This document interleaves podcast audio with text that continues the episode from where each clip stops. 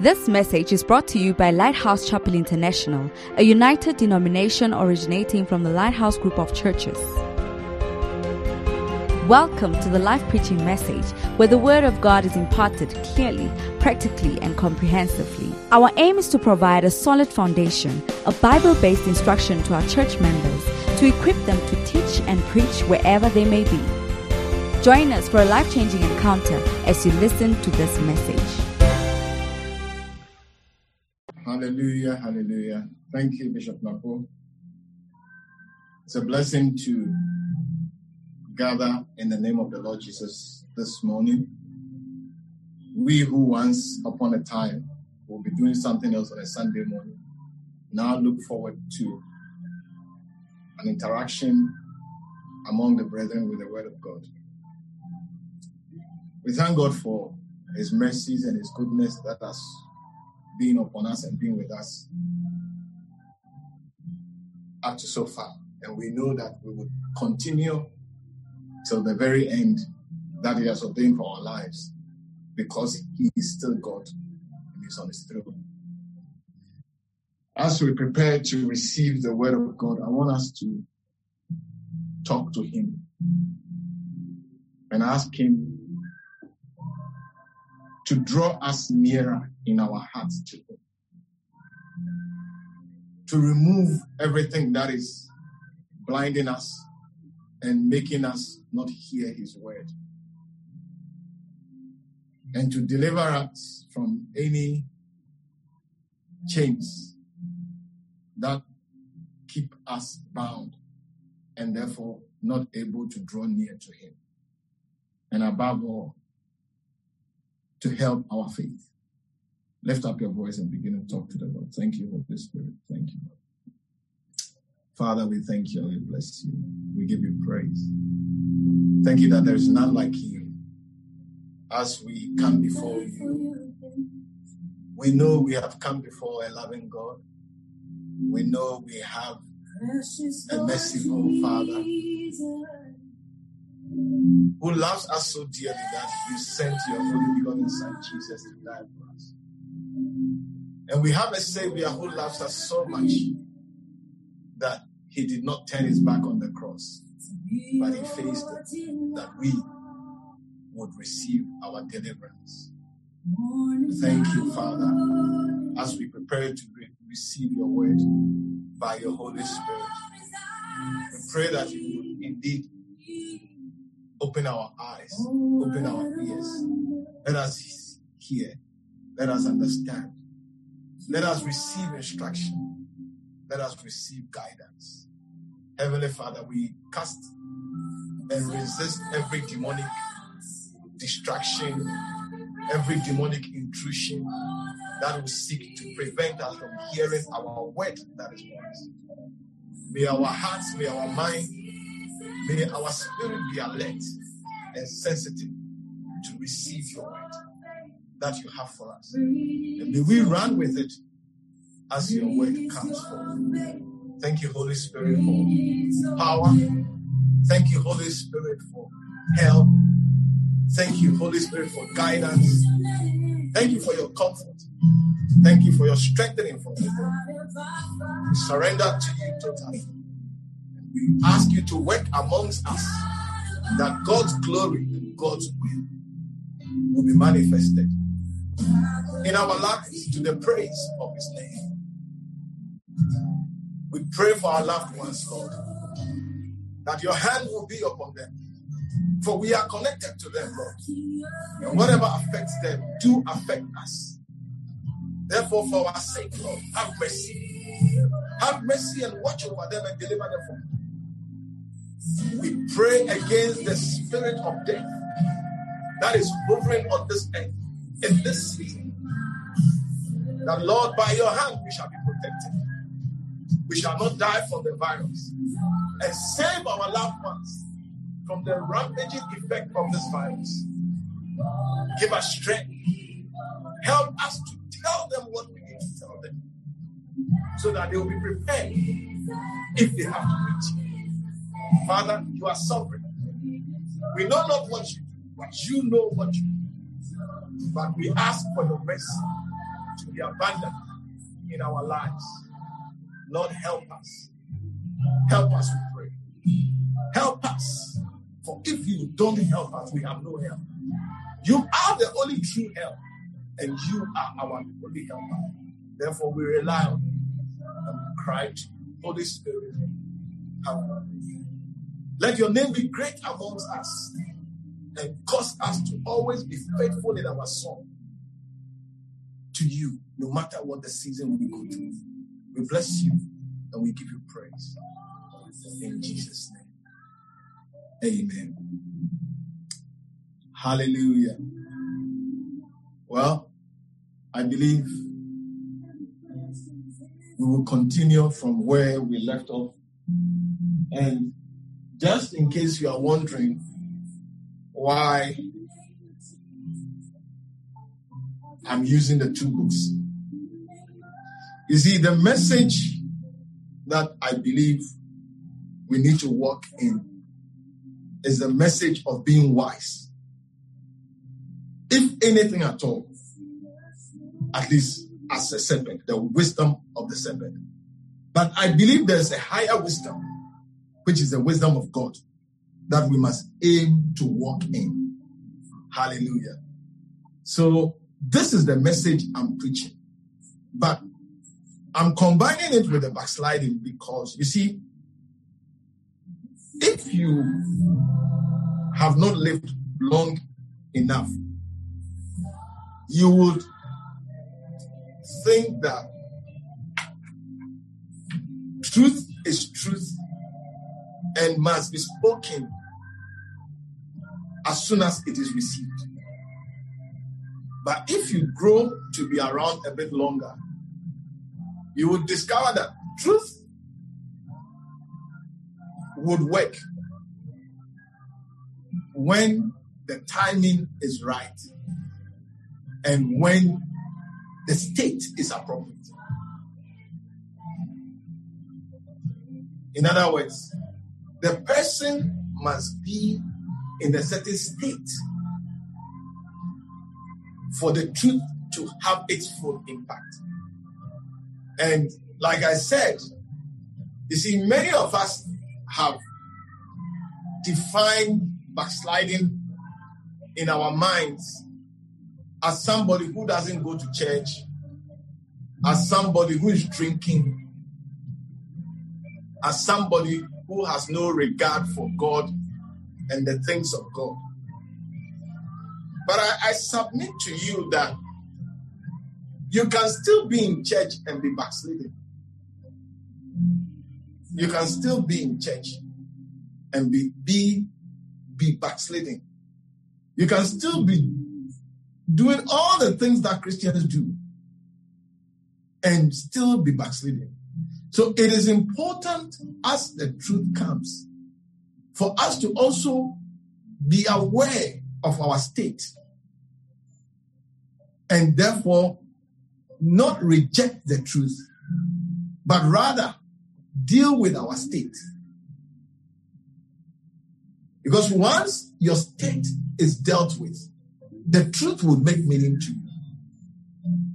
The truth would make meaning to you. And some of the things that are the truth are actually what we also need to deal with our state, to overcome our state. Hallelujah. So I've been, I've been sharing backsliding as the same at the same time also showing us the wisdom that would help us to overcome our state of backsliding or our backsliding state. Hallelujah. And last week, one of the key points I shared was the wisdom of giving yourself wholly to overcome the things that are trying to overcome you or the things that are keeping you in a backsliding state. Most of us don't give ourselves wholly to the things that are prescribed as helpful. So, by so doing, we don't see the fruit of whatever has been prescribed as helpful. But we learned from the wisdom of the serpent that in handling its prey, it gives itself wholly to it, especially when the prey is big. It, it, it, it engulfs itself to it. You know, I was just before I came to preach, or before this morning, I was watching a documentary on snake, somebody who catches snake. And just the small portion that I watched, I realized that the snake has many tricks under its sleeves. The tail of most snakes is pointed, very pointed and sharp. So it gives you a pricking sensation, like it, it, it, it can use it to, to try to hurt you. I said, What? I never knew that. And you can see that the animal is using everything it has to survive and to overcome its enemies.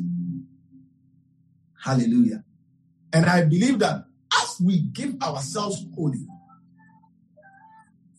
to our Christian work, to our developing our relationship with God through Christ and the Holy Spirit, we will see the fruit, we will see the glory of God upon our lives here on earth before we even get to heaven.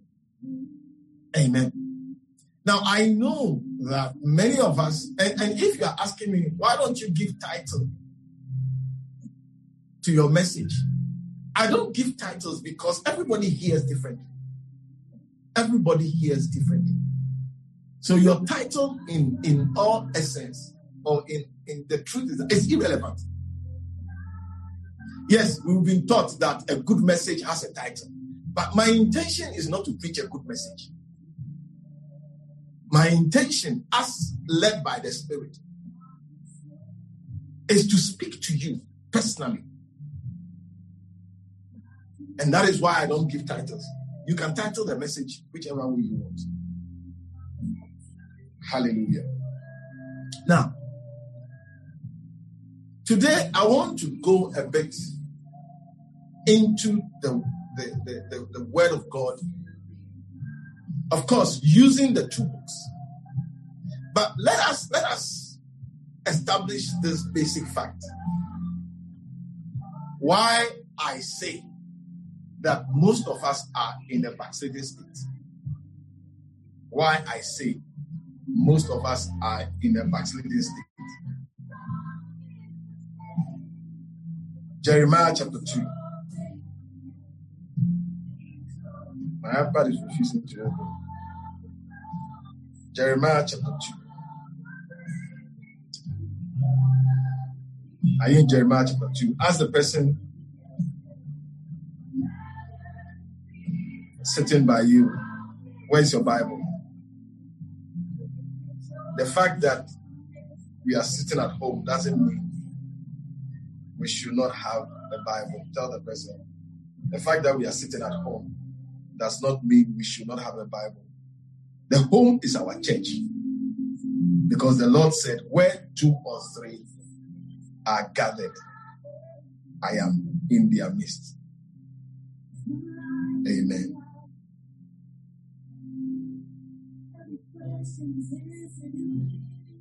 Jeremiah chapter 2, verse 19.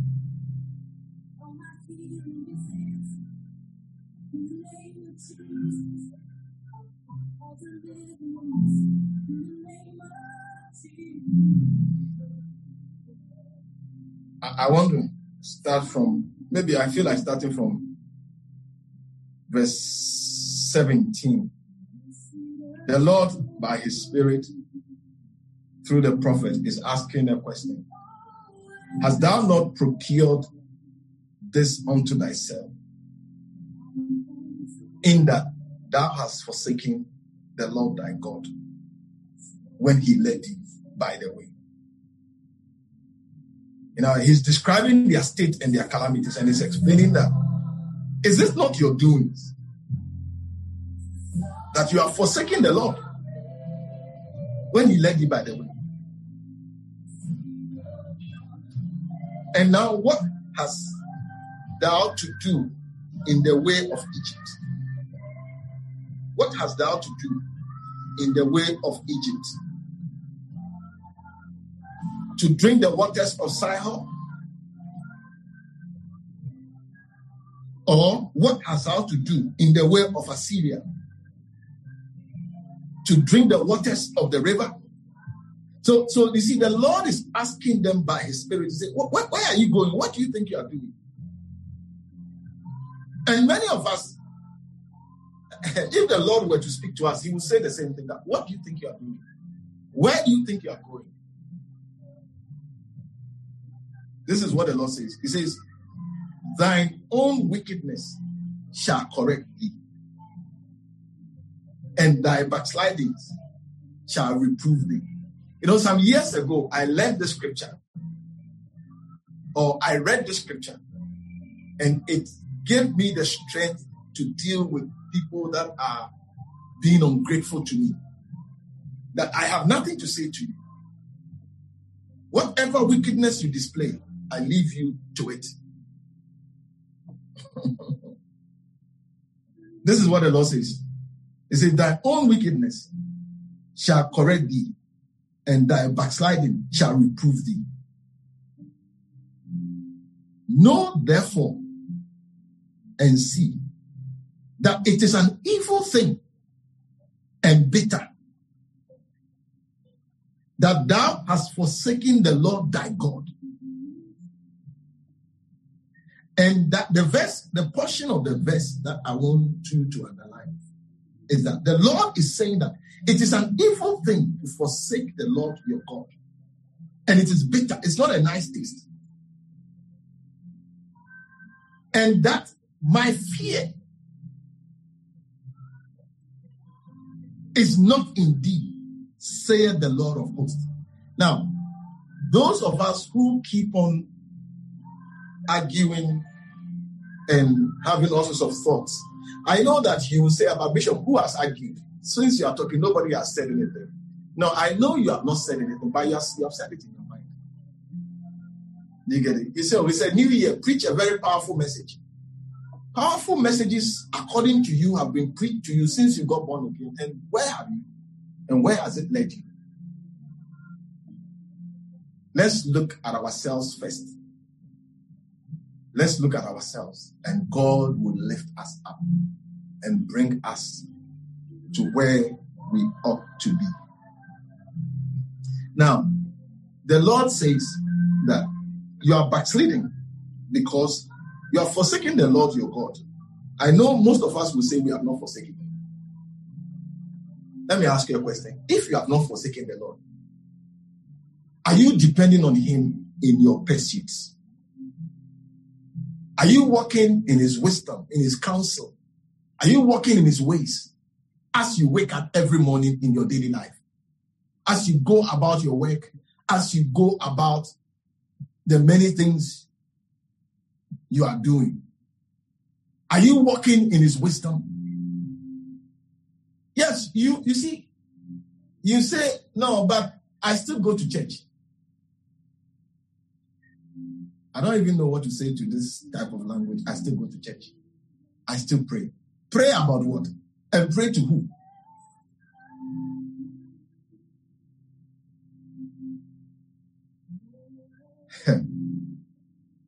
Listen, let us hear what the Spirit of the Lord is saying to us and receive the truth to ourselves. You, you, see, you don't need to go and confess to somebody the truth that you have received for yourself. You, you see, eh, the truth, it benefits you. You, the truth is for you, it's not for somebody, it's for you. So once you receive it in your heart and you walk in it all the way, it will bear fruit in your life. The reason why many things have been said to us and we still don't see improvement is because we don't receive it as truth to us. We feel that it belongs to somebody. And mind you, the fact that you are speaking the truth to others doesn't mean you are speaking it to yourself. He says that, and that my fear is not in thee. Now, let me ask you a question. Do you think the fear of the Lord is in you? The fear of the Lord is in you. Your answer will determine where you are. The reverence of God, the awareness of God, where it's like God has spoken, and all I have to say is Amen. Because as we look at our lives, well, the Lord tells us to focus our minds and our attention on, we don't focus. Jesus advised the disciples and, of course, to us when he said, Lay not up for yourself treasures here on earth, but lay up for yourself treasures in heaven. Most of us, we, we only think of heaven as a place to go when life is ended here on earth. We don't take it, we don't see it as a, a place to store up treasures as advised by God. His word doesn't mean much to us. When he says, Take no thought of tomorrow, what you shall eat, what you shall wear. But it's like that advice. It does so it's almost not as it the person, God's word, God's advice, God's wisdom about how to live here on earth doesn't do much in us. We, we, we give it very little attention. And that in itself is because of the state in which we are. And if there's any prayer that I will pray for myself, that Lord, I would esteem your word above my necessary food. That's all. That, that's, that's the prayer I want to pray for myself. That I will strive, no matter how difficult it may be, to believe and to walk in the word of God whilst I'm here on earth. Hallelujah. So, with this note, you can define where you are. Because if you believe that the reverence of God, I don't know what other version can we have. Can we have another version of the Bible so that it's it will say it's simpler for us?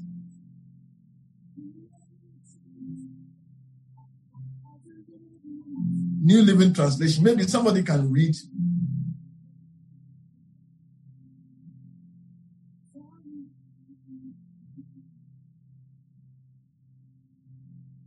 Somebody can read another version for us. Who will be kind for us to read another version of Jeremiah chapter 2, verse 19?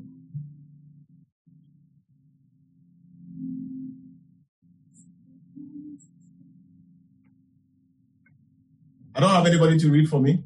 Uh, let me read. It says, Jeremiah 2:19, Your wickedness will bring its own punishment. Your turning from me will shame you.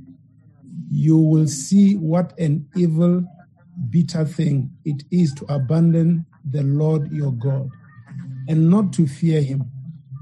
I, the Lord, the Lord of heaven's armies, have spoken. Amen.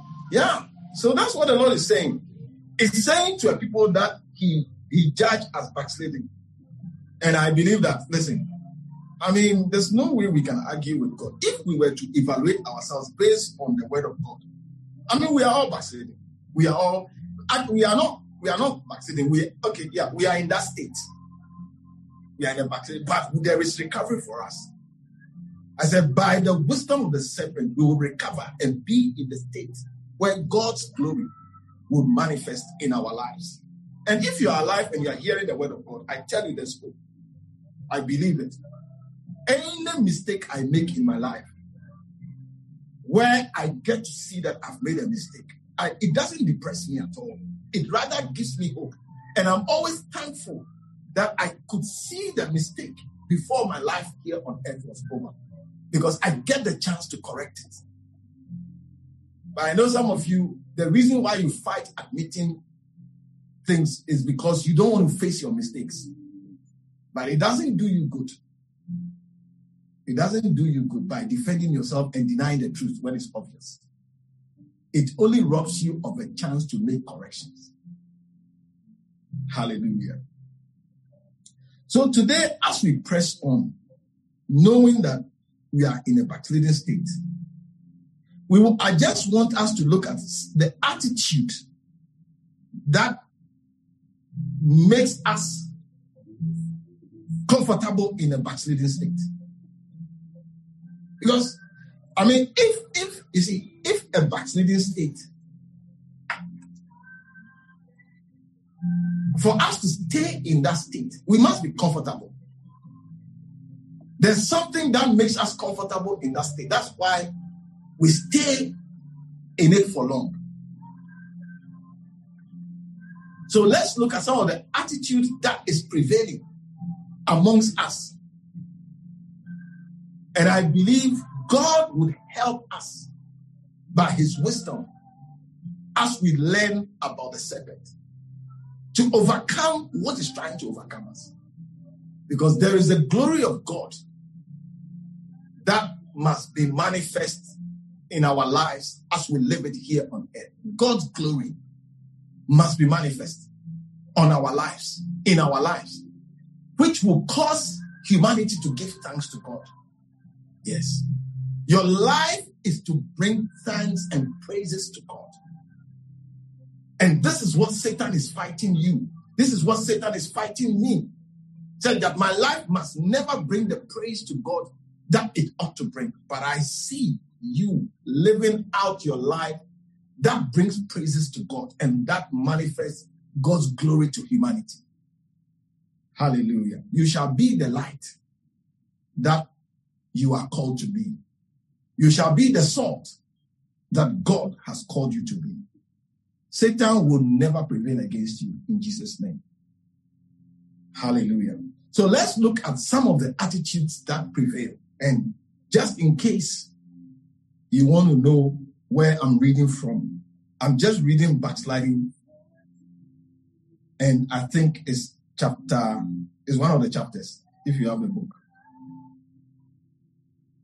It's chapter four and titled The Psychology of Backsliding. What is the attitude? What attitudes commonly prevail amongst us? One of them is I'm not alone. Others are backsliding too. Oh, what comfort we receive when we find others who also share our state. Ish. It's so comforting, it's not funny to know that I'm not alone. But you see, your greatest mistake is to have comfort in not being alone. You see people in a backsliding state, and then they, they try to see who else is like them. And especially if somebody they perceive to be higher than them is like them, then it's very comforting. Listen, it's a big mistake you are making. We all are called to run our race and to walk our walk. We will not stand before God, and God is not dealing with us as a group, He's dealing with us as individuals. Hallelujah. So, your greatest mistake is to take comfort that you are not alone. You see, especially when you don't know the path that is ahead for others who are like you. You see, you you are taking comfort that we are together, but somebody has in their family a praying father, a praying mother, a praying sister.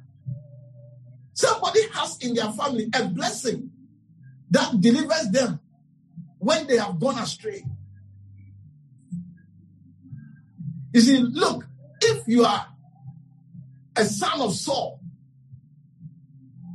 and you are walking in a state and you compare yourself with a son of David, you are making a mistake. I said, you are making a mistake. Because you, you see, you have different lineage. The inheritance is different. You may not have anybody to rescue you. Because God never promised Saul anything. But God, God promised David. that there would always be a seed of yours on the throne. So you see, the mistake most of us make is to compare ourselves with ourselves. And the Bible says those who compare themselves with themselves are not wise. We dare not compare ourselves with others. We are not comparing ourselves with others. So that that psychology that we are together and that comfort. You see people who are in church who are supposed to be serious and committed, and then they go out drinking and doing all those things. And you see, the funny thing is that they go out from a group in the church. And it's so it, it, you see, you're that you are making a mistake. Listen, you may not be alone, but you receive your reward alone. So don't allow yourself to be deceived by the fact that you are not alone. A lot of people are saying, everybody's saying. You see, everybody can say, but you in particular, you in particular, you're on a, a yellow card already. So you have no chance to make another mistake because for you in particular, it will be a red card. Your next mistake is a red card. So, as everybody is saying, as everybody is doing things, and you comfort yourself, we are all together. No, you are making a mistake. Everybody can say nothing will happen to them, but you, when you say it, that is when the door of the enemy will open into your life to destroy you. Hallelujah. I don't want to give detailed examples, but I, I'm sure you know the examples that you should give yourself. Hallelujah. The second point is I have a lot of time. Christ is not really coming soon. Listen.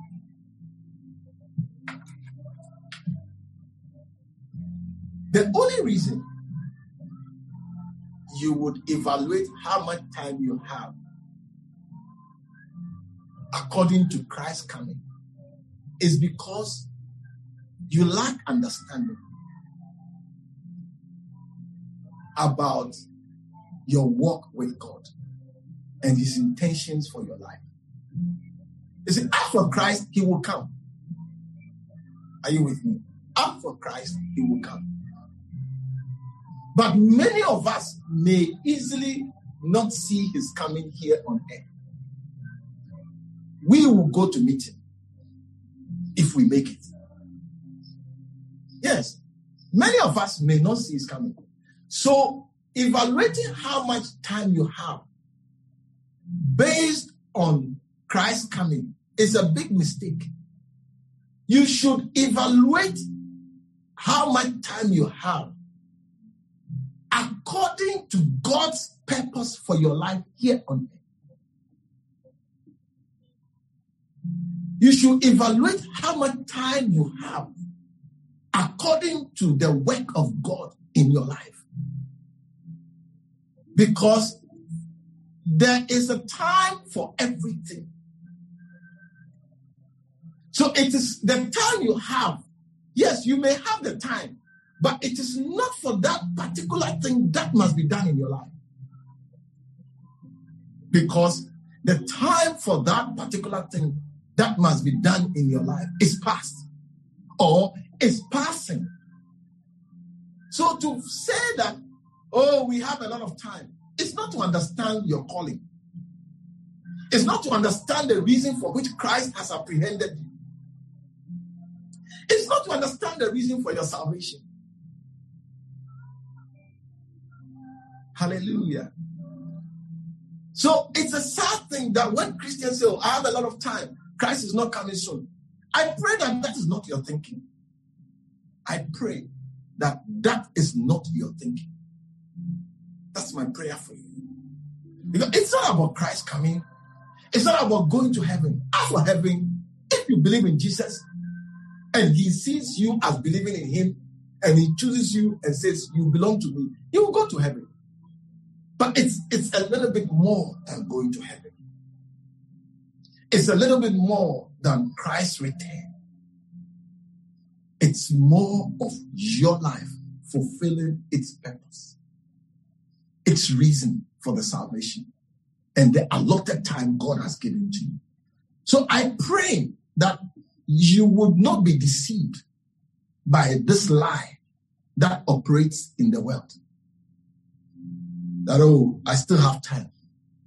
Yes, you do have time, but not for this particular thing that should be present in your life, which will make you stand when the enemy comes. The particular season of your life has a purpose to make you survive when the enemy comes. So, not to do what it is meant or what that season is meant to do is actually to make you vulnerable to the enemy's attack.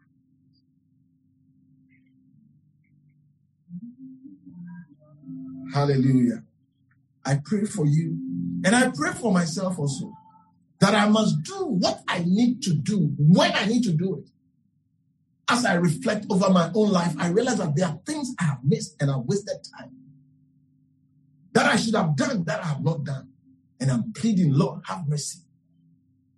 Help me to move speedily to do what I need to do, to recover from the wasted time that I see in my life. God loves me too much to punish me. Listen, it's not about punishment. It's not about punishment. If it was punishment, He would have punished you when you were a sinner. And He didn't have to pay the price. It's it's it's beyond punishment. It's about his purpose, his blessings, his grace that you must walk in to manifest to humanity. So don't evaluate your comfortable state or your comfortable backsliding state. Hallelujah. Based on all these attitudes. I have more time. I'm not going to die soon. What a big lie. What a big lie. You can tell yourself. Do you, do you know when you're going to die? We pray that we will live. But in spite of our prayers, God is the final decider. I said, in spite of our prayers, God is the final decider. Amen. And, and mind you, mind you, mind you, you are, you are not supposed to die soon. But because of your backsliding state, you have gone off the road that will keep you for long life. That's, that's what some of us are not aware. That, oh, yes, you're supposed to see your children's children and your great grandchildren.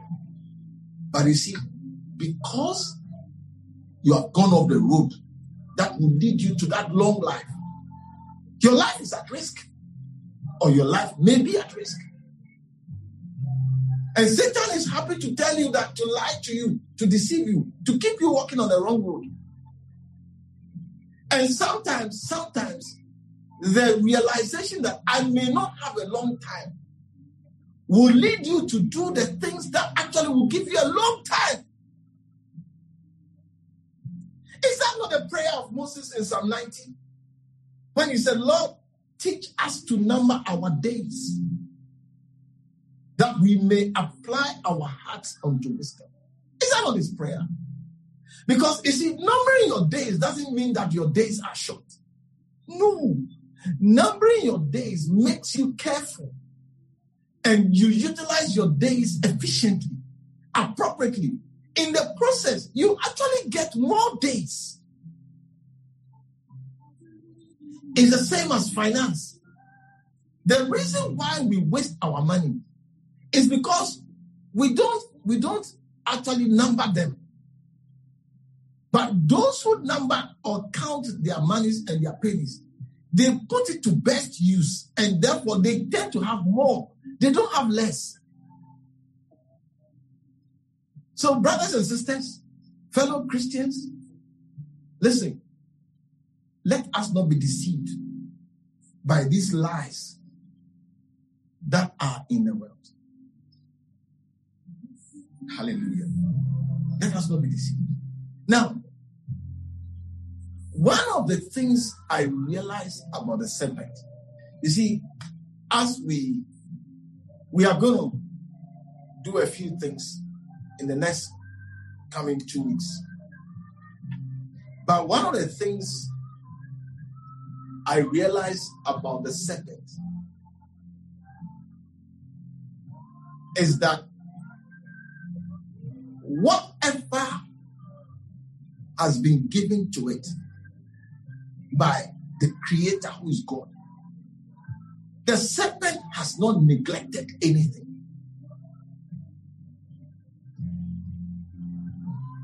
The serpent has not neglected anything. And that is what has made it able to survive in spite of the hatred that it may have in certain places. You see, it's it's in the Western world. Let, let's get our facts right. In the Western world, snakes are not killed. Do you get it? In the Western world, snakes are not killed. They are considered to be part of the environment. So whenever they show up at the wrong place, experts are called to come and take them back to where they ought to be. But in a place like Africa,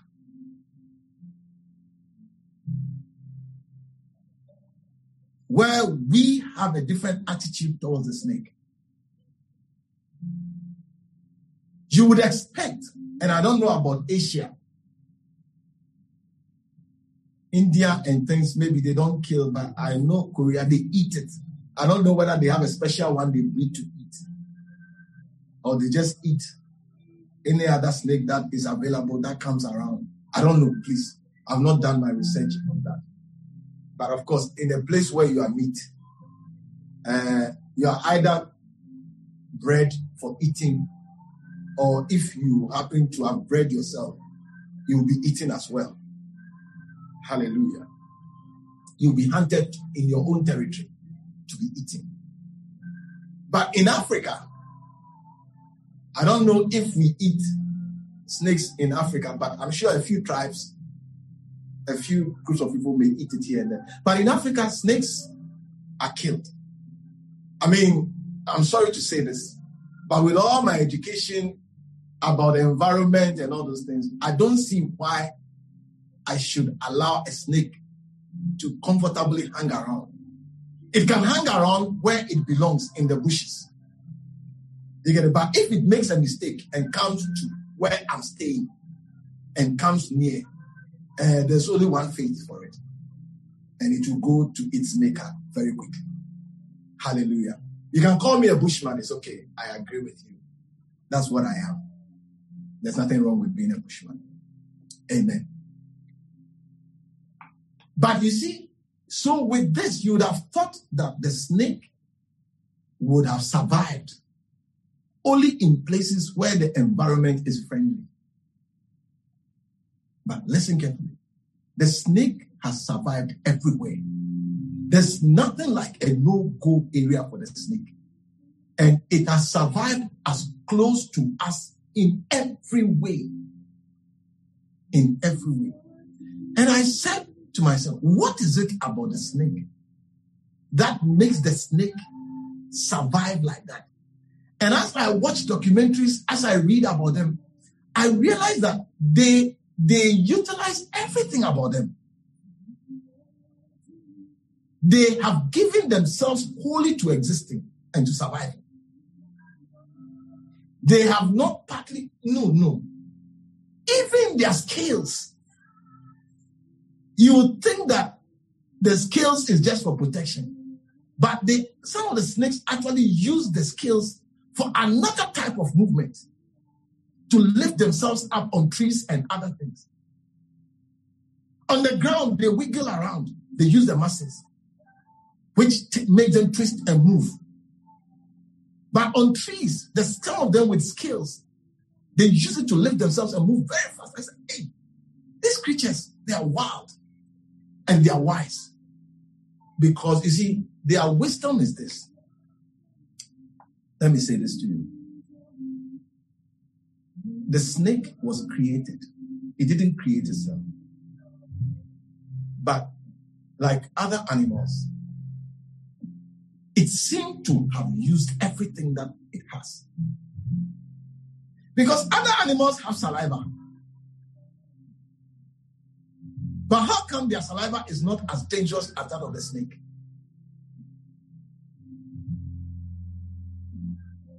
And how did the snake know that their saliva can kill things? I don't, God, when I look at this, I just say, God, you are wild. You have taught every animal and every creation of yours how to live and how to survive. Because who teaches the snake that the, the teeth in your mouth, mouth, I know is fun, but the teeth in your mouth is actually a needle for injection.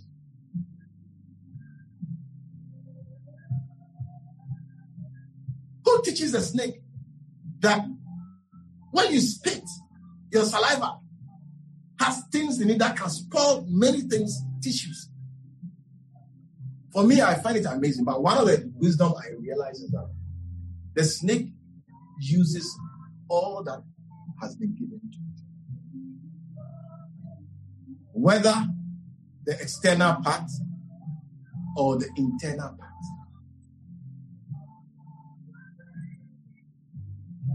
It tries to always hide to avoid detection. It moves away from evil as much as it can.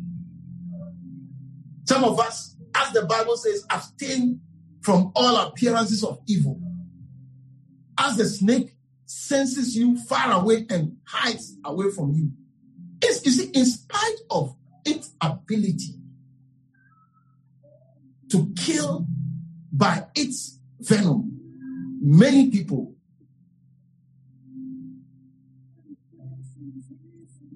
it keeps away from anything that would be confrontational because it also knows that it's not invincible.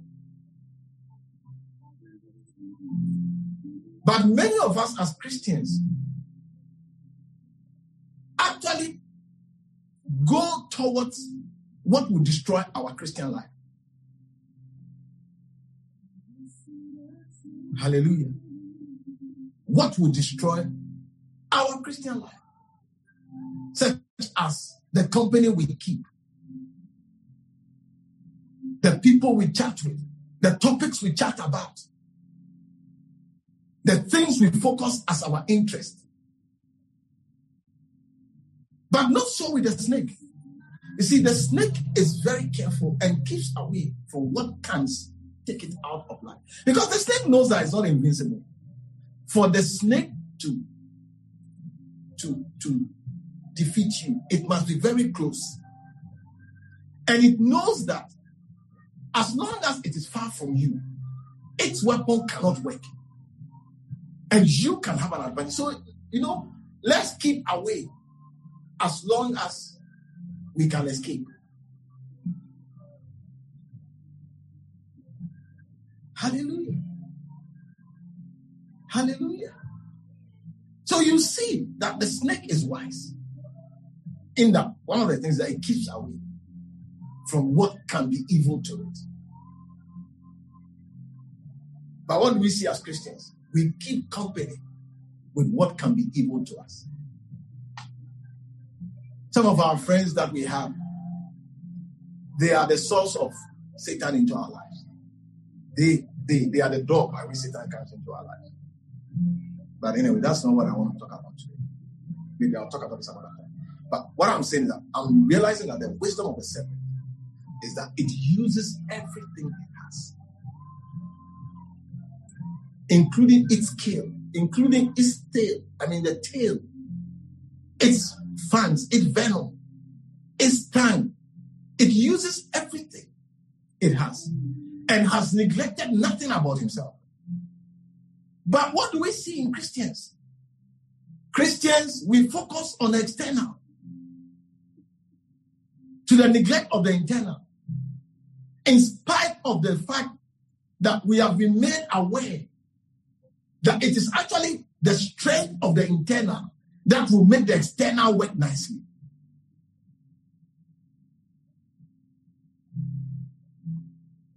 Yes, didn't Jesus say it? That you Pharisees, you clean the outside of the cup. Matthew 23, I think so.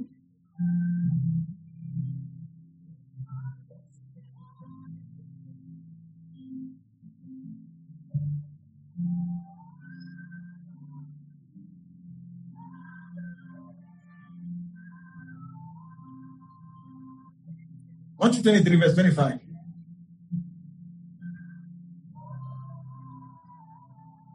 Bishop Peter, please read for me.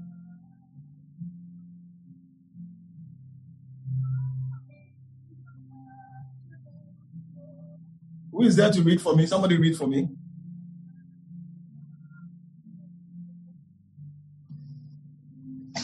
It says 23, 25. Who unto you, scribes and Pharisees, hypocrites, for you make clean the outside of the cup and of the platter, but within they are full of extortion and excess. 26. Verse 26. Please move to 26. Thou blind Pharisee, cleanse first that which is within the cup and platter, that the outside of them may be clean also. It's as simple as that. You see, I'm telling you that my observation of the snake is that it makes you it utilizes it utilizes everything about it. It utilizes everything about it. The outside of it, he chooses an environment that blends with its color. The inside of it is he's not just saying saliva. It's a saliva that can do something. It's a saliva that can, you see, the snake eats by using its internal weapon.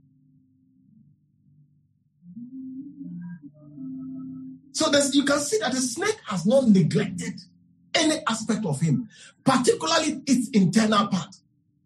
Because by his strike, once it gets close enough to its prey, it strikes it once and leaves you to go. I have everything to trace wherever you are. I have the senses to locate you. I know once I've injected you, I know you are going to die. And I'll have food to eat. And by the same thing, I'll use it to defend myself against anybody who wants to fight me. So you can see that the snake actually has neglected nothing about itself. But unfortunately, for us Christians, through the deception of the enemy, we have become outward minded. We are outward minded, outward focused in everything we do, and have neglected the inside. We have neglected the part that is essential for our survival and our multiplication and our fruitfulness.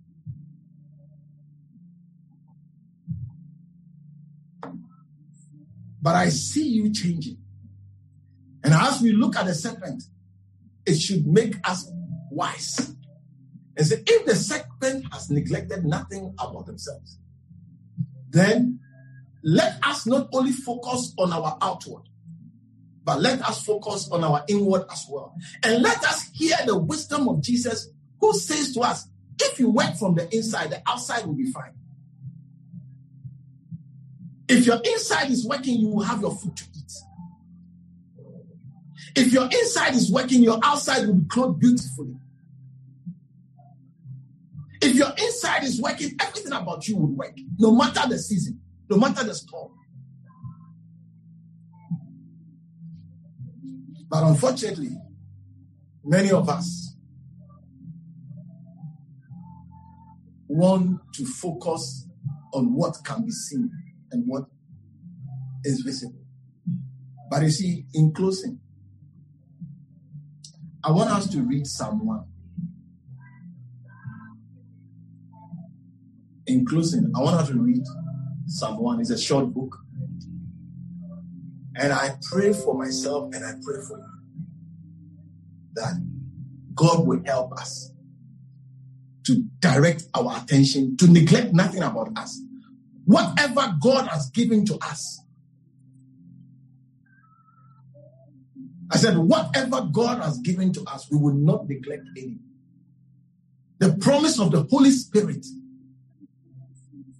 We have received Him as a gift of God to dwell in us, to be in us, to be our helper, to be our guide. But have we not neglected His presence and his work in us,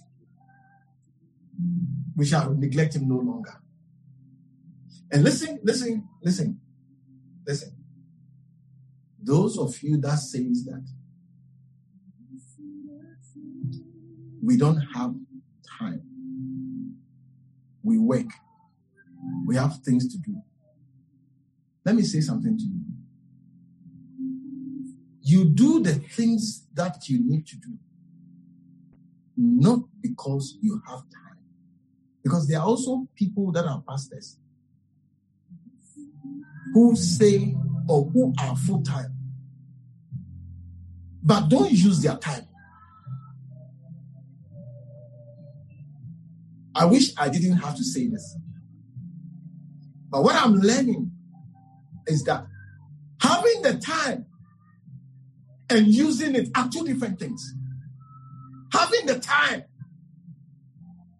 and using the time are two different things. So stop saying you don't have the time and rather start striving to use the time that is at your disposal. Don't say that you don't have the time because having the time is one thing and using the time is another. Hallelujah. I said, Hallelujah. We are reading 1 as I round up inclusive. And I want to show you something in Psalm 1. Psalm 1 is a psalm that speaks about happy or blessed. It starts by declaring that happy is the person or blessed is the person that walketh not in the counsel of the ungodly, nor standeth in the way of sinners, nor sitteth in the seat of the scornful. But his delight is in the law of the Lord, and in his law does he meditate day and night. He, that person, shall be like a tree planted by the rivers of water that bringeth forth fruit. That bringeth forth his fruit in his season. His leaf also shall not wither, and whatsoever he doeth shall prosper. Hallelujah. The ungodly are not so, but they are like a chaff which the wind driveth away. Therefore, the ungodly shall not stand in the judgment, nor sinners in the congregation of the righteous. For the Lord knoweth the way of the righteous, but the way of the ungodly shall perish. Now, I want to ask you a question. The person here is a person who is compared to a tree that is planted by the rivers of water. I want to ask you a question. Which part of this tree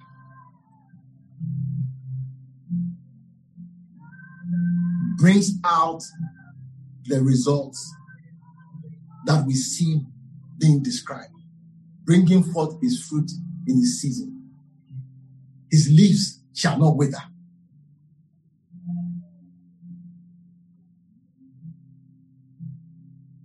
What makes the tree able to have this description of the ability to bring forth fruits when it ought to bring forth fruit, of the ability to withstand the heat and have fresh leaves. What makes that tree? You don't have to answer, I'll answer it for you. It is the root of the tree. The tree is not planted in the water. The tree is planted by the water. It is the roots of the tree that connects to the water that gives what we see. But the real source of what we see is, is, is the unseen part of the tree, the unseen work of the tree. Hallelujah. It is the roots that makes the tree have the description it has. Now, as a Christian, the Lord has showed us and has told us in many ways what to do for us to blossom, for us to flourish in this world. Remember, I said to you that one of the key wisdoms that I see of the snake is that it has neglected no part of its creation. In other words, whatever it has, it makes use of everything, both internal and external. If you are going to be wise as a serpent, then make sure you and I will use everything God has given us. God has given us external body, but so also has He given us internal spirit. God has given us eyes to see physically, but so as so also has He given us eyes to see spiritually. But the best of them is how to do church in our homes. We have to work in the principle where two or three are gathered, not where thousand are gathered. We have to do prayer in our homes. We have to read our Bible, do Bible study in our homes. Because we can't meet. But if you discover carefully, or if, if you look at the word of God, you discover that, in fact, what this season is forcing us to do is what we should have been doing all these years. Matthew 6, 5 and 6. Somebody read for me. Matthew uh, 6, 5. And when thou prayest, thou shalt not be as the hypocrites are, for they love to pray, standing in the synagogues and in the corners of the streets, that they may be seen of men. Verily I say unto you, they have their reward. But thou, when thou prayest, enter into thy closet, and when thou hast shut thy door, pray to thy Father which seeth, which is in secret, and thy Father which seeth in secret shall reward thee openly. Hallelujah. We are being told where we should be praying. Yeah, we are being told where we should be praying. Listen, the prayer meetings are good, but the best prayer meetings are the ones where you are alone. I said the best prayer meetings are the ones because it is there that you can be real. It is there that you will speak the things you need to speak. It is there that you will bring up the issues that must be brought up.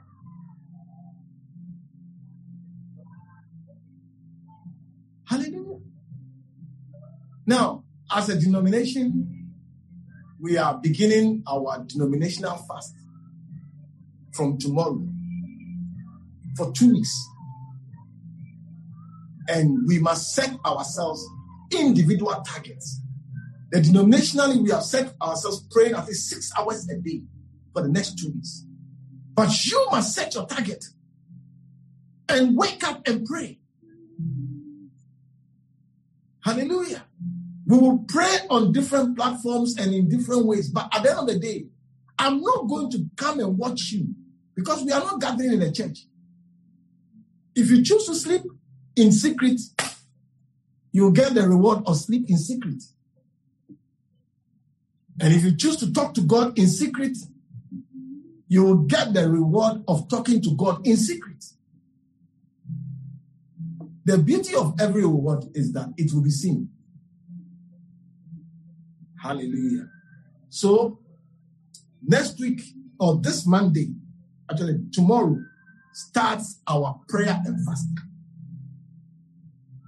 And I want all of us to pray like never before. I said, I want all of us to pray like never before. And we are going to use the book Wise as a Serpent. But in spite of the using the book, I believe that as you read it, the Lord by His Spirit will speak to you in person on issues to pray and pray about it. Hallelujah. So that God will bless us. Now, Jesus is telling us that the prayer that brings reward is the prayer that is done in secret. As we have this opportunity, don't miss your chance. Don't say that, ah, nobody see me, I can sleep. No, no, no, no, no. You sleep for yourself. You pray for yourself. You will eat the fruit of everything by yourself. At least you will be the first to taste it. Hallelujah. Some of us, we must pray for our character. You see, God must work in us and work through us. But the work in us is not done, it's zero. Some of us are liars to the core. Liars. It's like we lie. It's like our core nature is lies. You see, there's a scripture that says that, for you have not resisted, I think it's in Hebrews, for you have not resisted sin to the point of shedding blood. In other words, it's like there are different levels by which you're supposed to resist sin. And there are certain points where it's like now resisting sin, your blood must be shed or your blood will be shed. Some of us, it's like the the the the dog the great double R sins. We, we can't even handle them. As for you, no sin can pass by and say, Oh, this one you pass. And the reason is because you have neglected the source of strength. I said, You have neglected the source of strength. But I, I see a change coming into your life in Jesus' name. I see that change coming. I'm praying for you. God would hear us and you will change. Hallelujah. Because you cannot be like that. There is a glory of God that must manifest in your life. And whatever is standing and fighting you, we are standing together with you in prayer to fight that thing. And because greater is He who is in us than He that is in the world, we shall defeat every opposition of the world against the manifestation of the glory of God upon our lives. So next this Monday, let's make sure all of us are involved in the fasting and prayer. And let's rise up early, 3 a.m. Some of you must wake up to pray. You must wake up, walk around, and pray. We are doing it for only two weeks. So give it your best shot, and you'll be surprised that after that two weeks, something can rub off you and it will change your life for good. Hallelujah. Let us bow our heads for a word of prayer. Our Heavenly Father, we thank you. Thank you for your goodness. Thank you for your grace that has been our portion. Help us. We want to give ourselves wholly. We to not neglect any aspect of our being. We take care of our physical being, but so also we give full attention to our spiritual being. And your promises with the spiritual blessings in heavenly places, we shall not neglect. We will seek for them as we seek for carnal things. Thank you, Holy Spirit. Bring the change as we prepare ourselves uh, to fast and to pray. We ask for your mercy, Lord. By your spirit, let us be touched as Jacob was touched and a, a, a, a permanent change was brought to his life. May we receive that touch that will bring that permanent change. That will change our name from Jacob to Israel. Thank you, Holy Spirit, for your goodness. Thank you for your love, Lord. Thank you for your kindness. As every head is bowed and every eye closed, somebody invited you to join in this Zoom, Facebook. Listen, the first step to becoming wise as a serpent, to overcome your environment, to overcome the hatred that exists for you and your life, is to receive Jesus Christ as your Lord and Savior. Because by Him, you shall receive the internal power and the divine protection that you need. By Him, you shall walk a new way that will bring glory to God. Therefore, Jesus is the answer for you. Jesus is the answer for me. He's the one by whom we might be saved. He's the one by whom we must come to God. Therefore, as every head is bowed and every eye closed, you want to say, Pastor, please pray with me. Well, I'll pray with you. Join me in this prayer. Heavenly Father, I thank you for my life. Thank you for loving me the way you do. Thank you for sending Jesus Christ to die for me. I believe in him as your son, whose blood was shed on Calvary because of my sins. I believe that he resurrected on the third day and is alive with you, and he shall return for his own. I ask you for forgiveness of my sins as I receive the cleansing power of the blood. And I receive you, Jesus, into my heart. And I ask for the baptism of your Holy Spirit that I will live and serve you all the days of my life. Thank you, Father, for this love. Thank you for this grace that has found me. In Jesus' name I pray. Amen. Father, bless these ones that have given their lives. Let them never be the same. They may think it's just a joke because they did it in their living. But Lord, let them experience the supernatural power of your Holy Spirit. In Jesus' name. Amen. We believe you've been blessed by this message. To stay connected, follow our LCI social media platform.